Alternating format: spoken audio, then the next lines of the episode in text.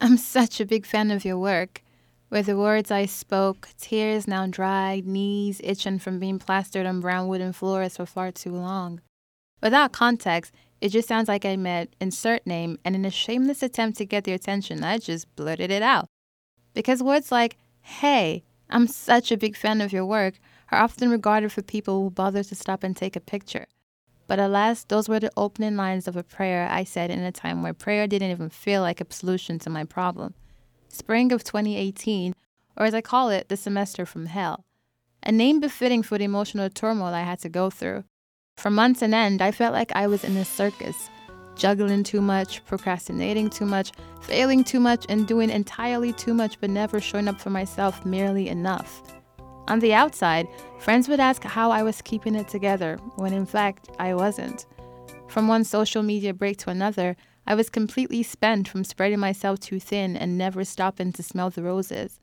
That semester was when I encountered real fear, the kind that turns into nightmares the kind that seeds and festers, leaving you drained and but a mere shadow of yourself. Fear takes different meanings, shapes, and forms.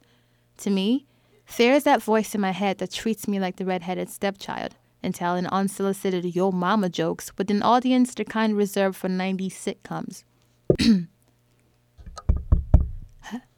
Hello? Is this thing on? Your mama's so ugly. When she tried to join an ugly contest, they said, Sorry, no professionals. I was relegated to my thoughts, never knowing when to say a prayer but needing one, never knowing what to say but saying something anyway. As a child, I never had to fear anything or care about the intricacies of adulthood. Life was simple enough and routine enough to consist of school, TV, play, and food. No one prepares you for this shit. It's like one day you're living your best life and then you wake up entirely too grown for your own bed. People look at you funny when you watch cartoons, you act to adult, and your choices become a rerun of Let's Make a Deal, with the consequences hiding behind door number 21. You're thrusted into your very own episode of Game of Thrones, hoping not to get burned by a blonde, slaughtered by the Kingslayer, maimed by a girl with no name, or the worst one, the cold chill rejection brings from the Night King. As much as I hate to admit it, adulting has taught me a few things. One, Relationships teach you more about yourself than the person you're with. Sometimes love isn't enough. Let that shit go and love them from afar. I don't know who needs to hear this, but sis, get an oil change. You've been putting it off for two weeks now. Shoot your shot at work, relationships, partnerships, friendships. It's never that deep. Ugly is all about perspective. Eric from Utah might think you're ugly, but John from Nigeria thinks you're the most beautiful woman he's ever met.